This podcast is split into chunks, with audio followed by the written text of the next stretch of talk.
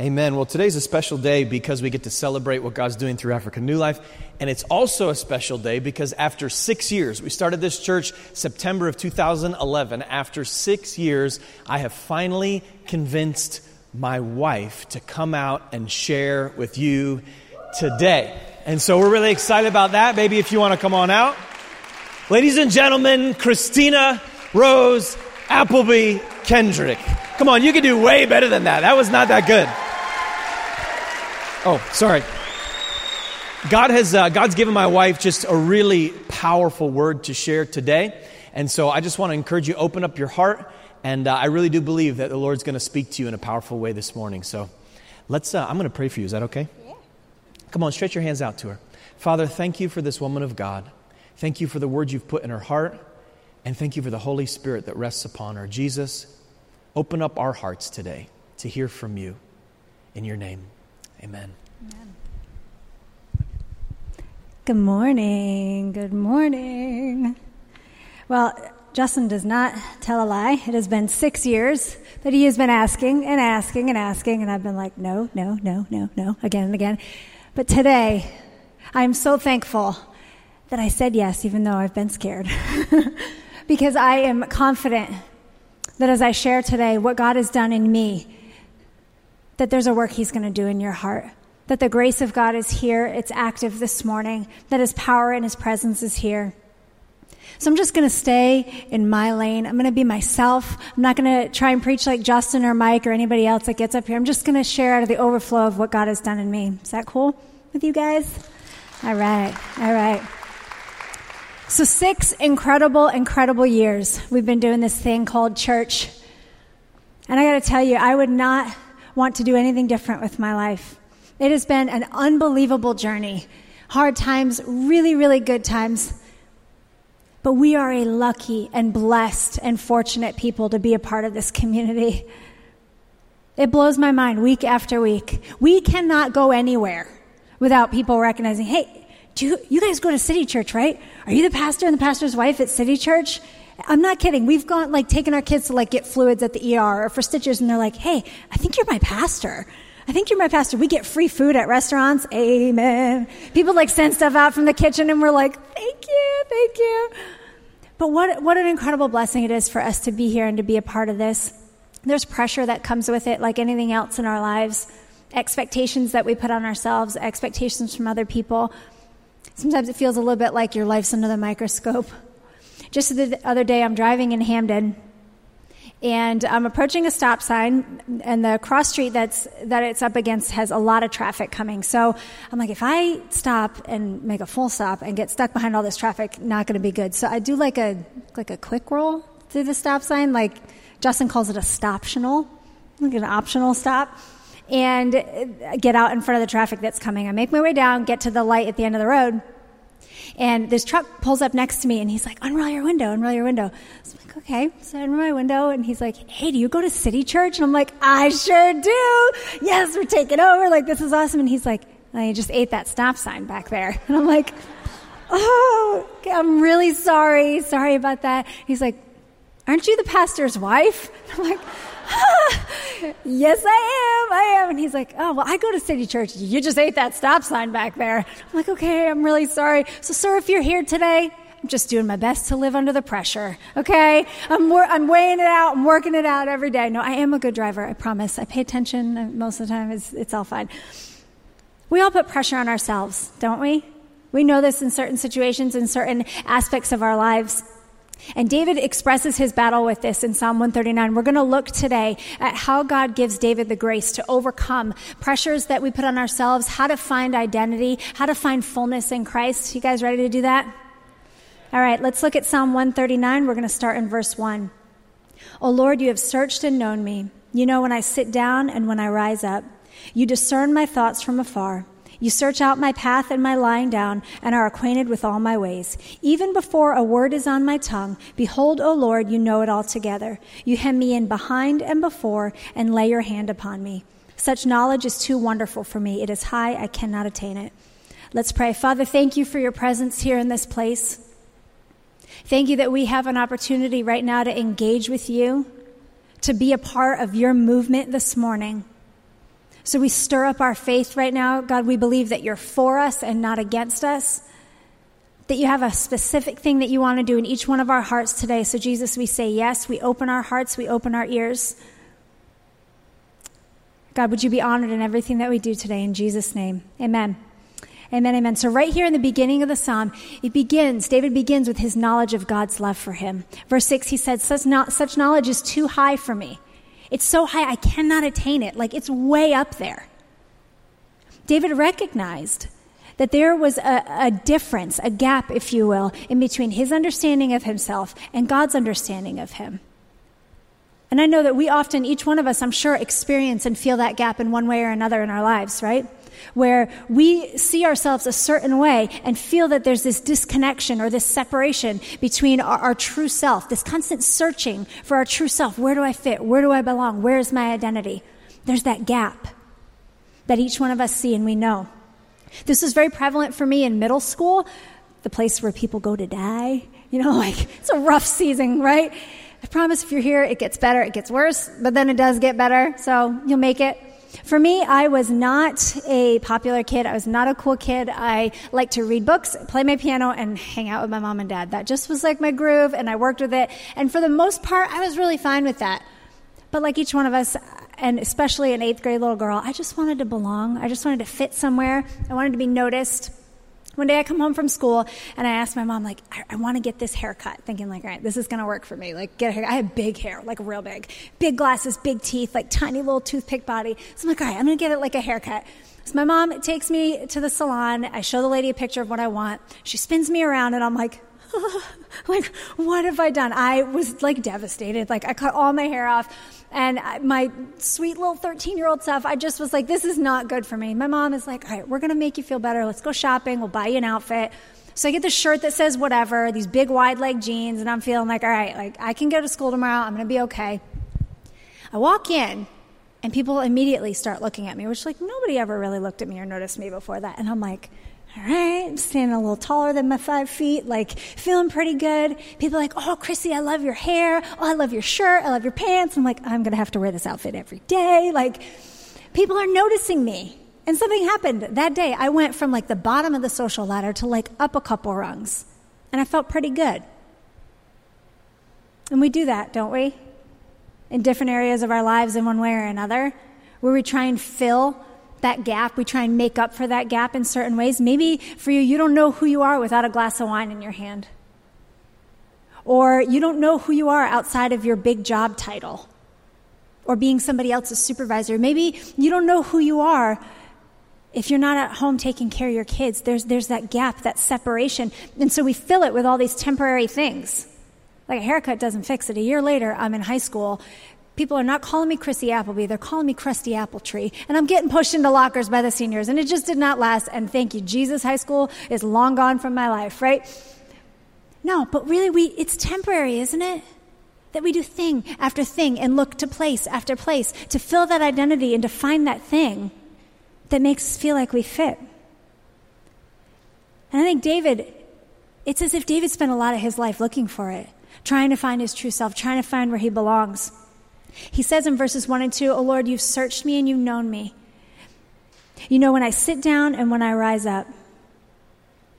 David discovered something here. God, you've searched me. That word search there is like an investigation. Oh, we have any CSI fans in the room? Anybody? All right, a couple, couple. You watch these detectives go into a crime scene and they find every little detail, every fiber, every molecule, every like spatter pattern and all these things, right? Little details that make up the bigger picture. And that's what God has done for you and I. He has searched through us and found out and knows all these little things that make up the bigger part of who we are. It says that He's known us. And that word known there is not like, uh, like a cerebral knowing or an acquaintance or like my bud or like I know Justin Bieber. It's, it's an intimate knowing. It's very, very personal. It's the same word used in the text in Genesis 4 when it says that Adam knew Eve, she conceived and bore a son. Adam knew Eve, an intimate knowing. There is no greater word for intimacy than the one that's used right here in Psalm 139 where it says that you've known me. God knows us. That knowing we're two become one, where no more is there my knowledge of myself and God's knowledge of me, but that gap is closed. The two become one. God does this incredible thing. It says He count, counts how many times I sit down. Why would somebody want to know how many times I sit down in my life? Why is that detail important? He knows how many steps it takes you to get from your cubicle at work to the bathroom. He's measured out by the ounce how many tears you've shed in the last six months. The dream in your heart that you've held on to that you've never told anybody, and you're just waiting for it to unfold, He knows it all these crazy, tiny little details of our lives. He knows every single one. Who does that? Like, what is the point of knowing how many times I sit? Because God's a fan of me, and He's a fan of you. He just likes you. That's it. He likes you. And if you know you're, you're a fan of something and you make it a point to look for every little detail, for every little thing, right? You know how many uh, points per game your favorite athlete scores and what his favorite breakfast cereal is and his shoe size and all these things. When you're a fan of something, you know everything that you can about it. You entrench yourself in it. This is what God has done with us. This is what He's done with you and I. Something really incredible about this. In, uh, right in the beginning, it says, You've searched and you've known me. Notice with me here, it's past tense. It doesn't say that he's searching or that he's knowing. It's something he's already done for us. It's a completed work. God, you've searched me and you've known me. Before he formed the universe and the earth, and before we were even formed in our mother's womb, he knew everything there was to know about us. A completed work. And I gotta tell you this morning that only God can answer the question of my identity. Only God can answer the question of who you are. He knows so much about us. I am one celebrated by God. You are somebody that God celebrates. I am one celebrated by God. Let that be a truth that's written on your heart this morning as we look into this text. That the celebration and the praise of other people, it's temporary. The things that we fill in and put in our hearts, these haircuts and outfits and job changes and relationship changes, these things that we try and fill, they're temporary. But how God celebrates you and me, hmm, that's not temporary. That's permanent. Look with me at Deuteronomy 7. We're going to start in verse 7. It says, The Lord did not set his heart on you and choose you because you were more numerous than the other nations. For you were the smallest of all nations. Rather, it was simply that the Lord loves you. Simply that the Lord loves you. Not because you've done anything great or you've earned it, just because he loves you. He loves you because he loves you because he loves you. I'm loved by him just because I'm loved by him. That's the long and the short of it, the beginning and the end of it. He loves you and he loves me. And when I know that I'm celebrated by God, I don't need to thirst and hunger for the approval of somebody else. He's enough. I have to tell you, from my own heart and my own life, I lived so much, like so many of us do, looking for the approval of somebody else since I was a young kid all the way through my early adult years. And I had a great childhood. My parents were very affirming. But you know that familiar tug, don't you? The constant need to have somebody say, You did a good job, or you look pretty today, or I'm proud of you. Well done. When I know I'm celebrated by God, I don't need that from somebody else. And David, David really caught a hold of this. Let's look at verse 7. He says, Where shall I go from your spirit, or where shall I flee from your presence? If I ascend to heaven, you are there. If I make my bed in Sheol, you are there. If I take the wings of the morning and dwell in the uttermost parts of the sea, even there your hand shall lead me, and your right hand shall hold me. If I say, Surely the darkness shall cover me, and the light about me be night, even the darkness is not dark to you. The night is as bright as the day, for darkness is as light to you. So, right here in the beginning, David starts off and he says, Look, darkness isn't dark when you're there, it's light. When I'm in the uttermost parts of the sea, even there, your hand is with me. In other words, when we are in a circumstance, no matter what it is, God's right there with us. Right there in the very center of it, making what seems dark as bright as His face, as bright as His glory. that what's dark cannot be dark when God is in the midst of it. It doesn't mean that your circumstance, you just have to say, oh, well, God's with me, so it's good, because that's not true. Sometimes our circumstances are really hard and painful and difficult. But He's with us. And His presence changes the atmosphere, it changes the environment, it changes our perspective. And how often do we realize, I know this from my own life, this is not how we live. Is it? Sometimes we, we bring these requests to God, these long lists, and think that if our circumstances would change, that we'd be happier. If our circumstances would change, or the situation would be a little bit different, or if we could have this instead of that, well, then I'd really be happy, or then I would really feel like God loves me.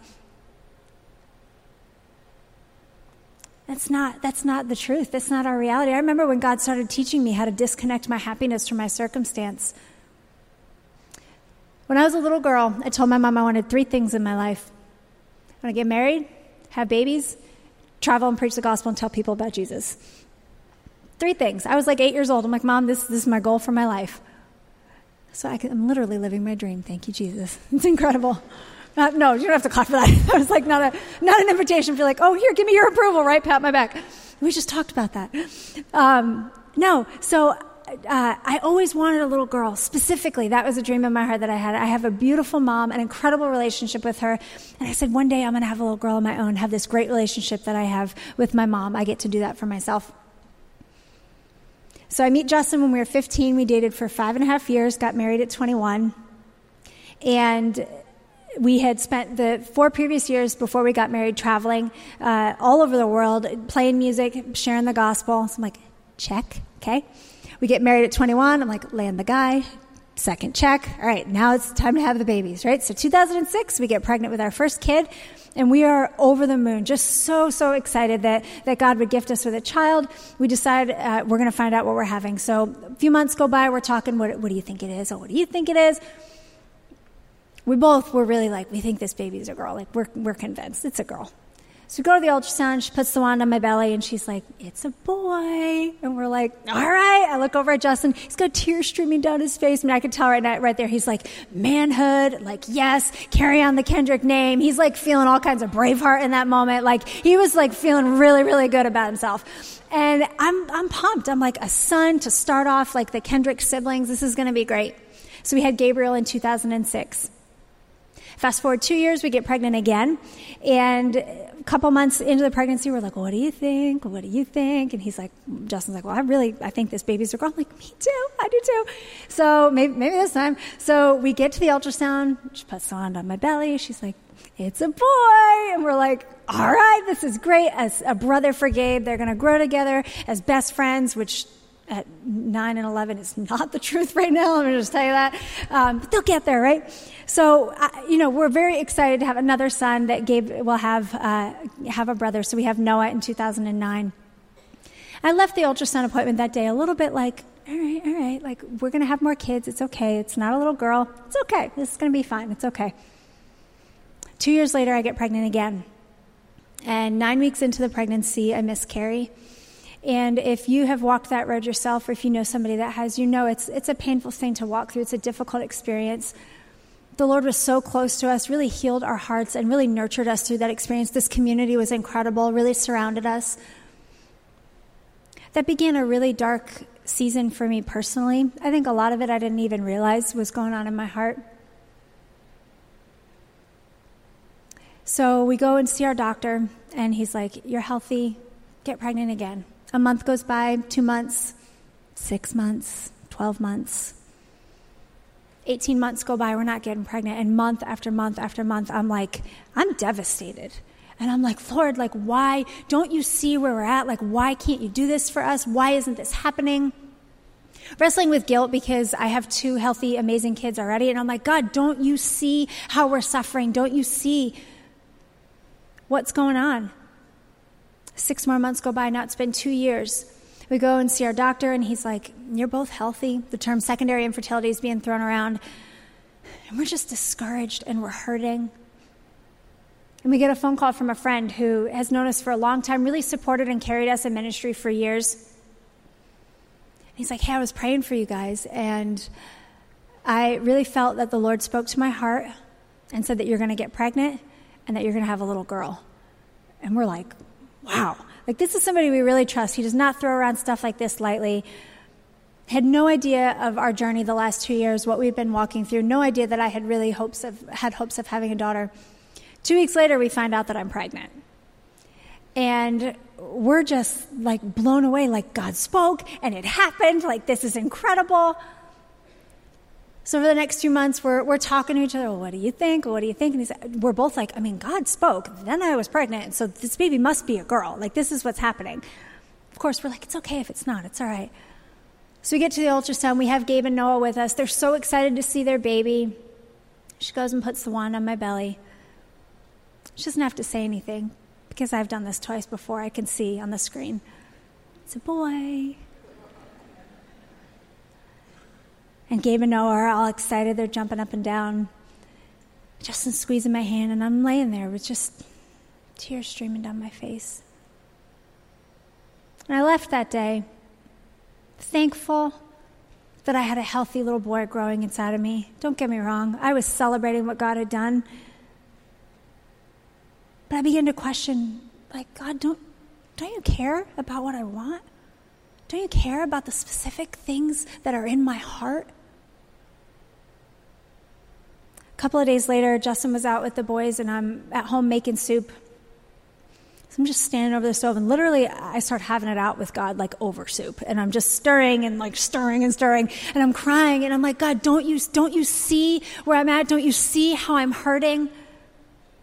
Feeling guilty and feeling ashamed that I was even wrestling with that because here I have two healthy, beautiful sons. God has given us a third, and I'm asking him why he doesn't care about what I want.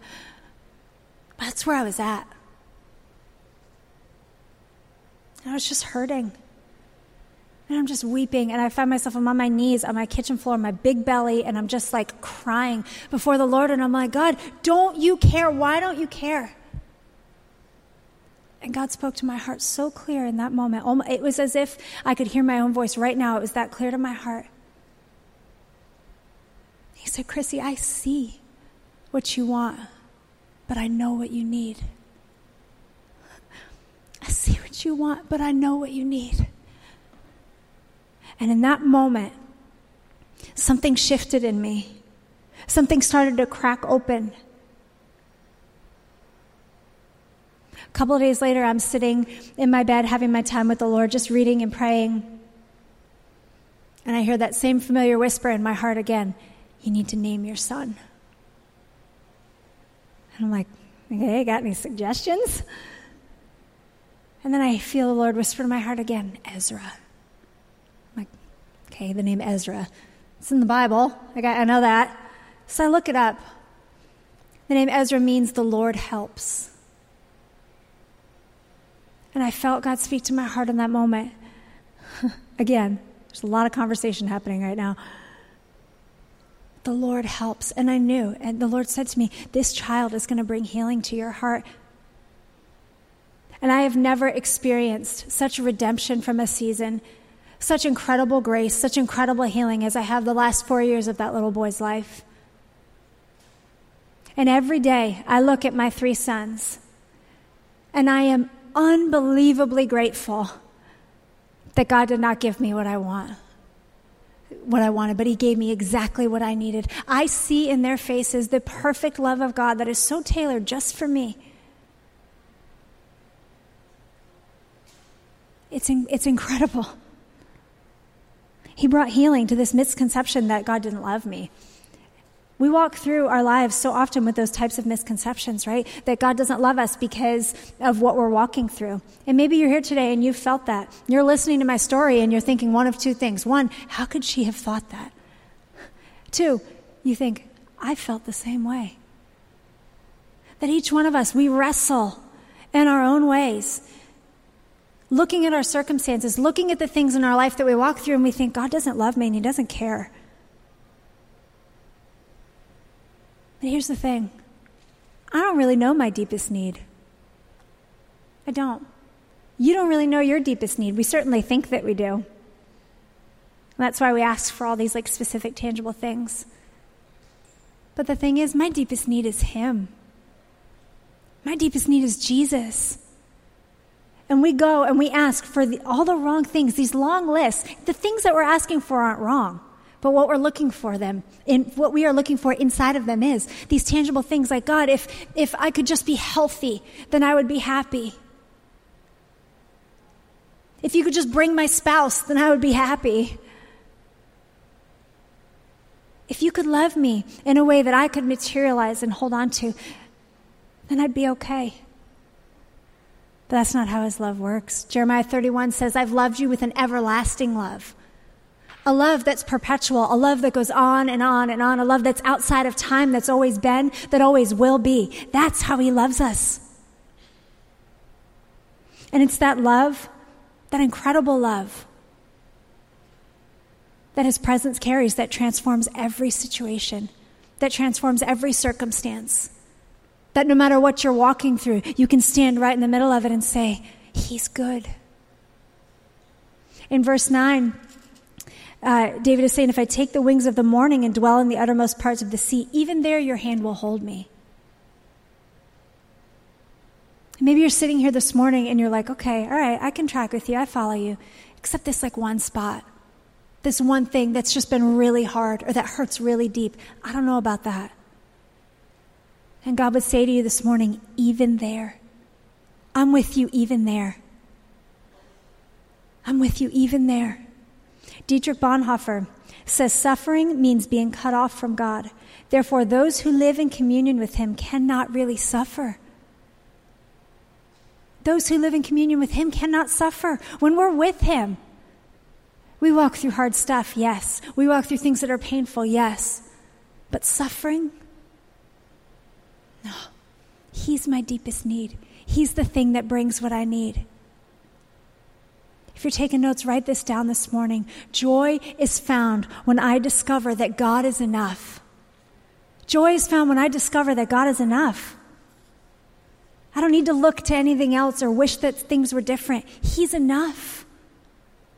Have you discovered this today? And maybe you're here and you're listening to me and you're like, yeah, this sounds great. Like, I want that. But how? How does this happen? How do I get there? We see David really wrestle with this in the text in verse 19. He's, he's saying, God, would you make all the wrong things right again? He's living inside of this tension where he's asking God for, for justice. He's asking God to change a situation, just change a circumstance. He's wrestling, living in that tension that you and I live in. But then he ends with this request. Look at verse 23 with me. He says, Search me, O God, and know my heart. Try me and know my thoughts. See if there be any grievous way in me, and lead me in the way everlasting. Hold on. David just went this whole psalm saying, You searched me and you've known me. You know how many times I sit down, you're with me everywhere I go. And then he ends asking God, Search me, know me. It feels like a little bit of a contradiction, right? It's not. David knew something that I think each one of us know and are familiar with. He knew in his head that God was enough. He knew that God loved him, but he did not have that revelation that he was celebrated by God. He knew that he was celebrated. I just said that, sorry. but it wasn't the core of his identity, right? He was looking for approval, he was looking for that constant thing to fill. And so, our question this morning is how do we fill that gap? How do we fill that gap? How do we go from here to here to God's understanding of us? How do we walk in the midst of these dark things? And believe that God's enough, believe that He's with us, believe that He's there transforming the situation. Verse 23 gives us this answer Search me, O God, and know me, try me. We have to ask Him. We have to ask Him. We have to say, God, here, come, take a look. Show me if there's anything in there that grieves you so that I might follow in the way everlasting. If you write down one thing this morning, this is it. My humble invitation activates God's power. My humble invitation activates God's power. When I invite God to search me, to know me, to reorder my affections, to rearrange the loves in my heart, it releases power for my identity to be built on Him. Our humble invitation, that's what he's asking for this morning. That's what he's looking for. Is this not the essence of the gospel? That Jesus came, he lived this perfect life, he dies on a cross, rises again, But it's not enough for us to just mentally acknowledge it. We have to personally receive him. John 1:12 says to all who did receive him, who believed his name, he gave the right to become children of God. To all who receive. This is the way that God works in our lives. We have to ask him. We have to invite him in. We must receive him. This is how we walk in that everlasting way. Where David says, Search me, O God, try me, know my thoughts, show me, look around, and lead me in the way everlasting. The way everlasting, where the joy that we experience isn't temporal or shifting, it's not evading us. The joy that we experience becomes joy that's eternal. Where this longing for identity isn't something that we feel like there's this turnover anymore, but we're pushed into an eternal place of right standing and belonging with Him. That our identity and our circumstance and our joy and all of these things take on an eternal perspective because He's eternal, because He doesn't change, because He's always good.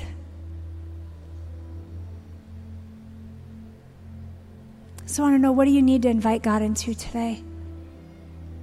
Maybe you're here and you've, you've heard my story, and, and there's parts where you're like, that's me.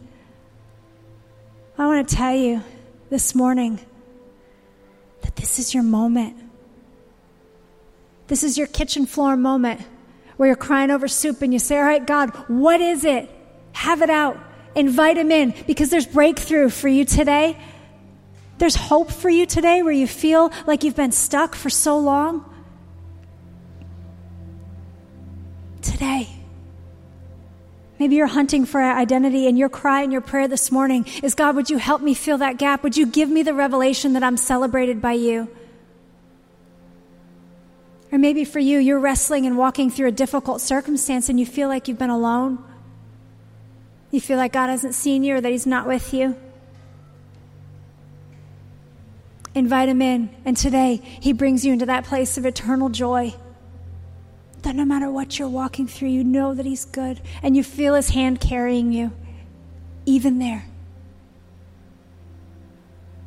Invite Him in today. Would you stand with me?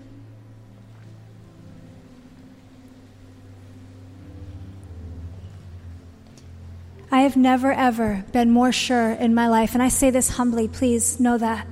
I've never in my life been more sure of the perfect love of God for me. And I've not done anything special. I've done the only thing I can, and that's say yes to Him. Would you say yes to Him this morning? Would you say yes to hearing His words of promise and truth and identity over you? Would you say yes to a shift in your perspective to look at what you're walking through and say, okay, God, even there, I believe that you're with me? Would you invite Him in this morning? We're going to sing in just a minute. Take some time in worship. This is your time to set your thoughts and your heart on Jesus, to begin to process something that you've heard this morning that your heart grabbed onto. Would you lift your hands with me? We're going to pray. And as a family, invite him in. Search us, oh God, know our hearts. Try us, show us if there's anything in us that grieves you, and lead us in the way everlasting. That's our cry this morning, Father. We cannot go anywhere that your spirit does not carry us. So we invite you in this morning, Jesus. We say yes. Would you be glorified in this moment? Would you heal and restore the places in our hearts that are broken and that are hurting and that have felt far from you? Would you draw us close to you this morning? We love you, Jesus. We honor you and we worship you. Amen.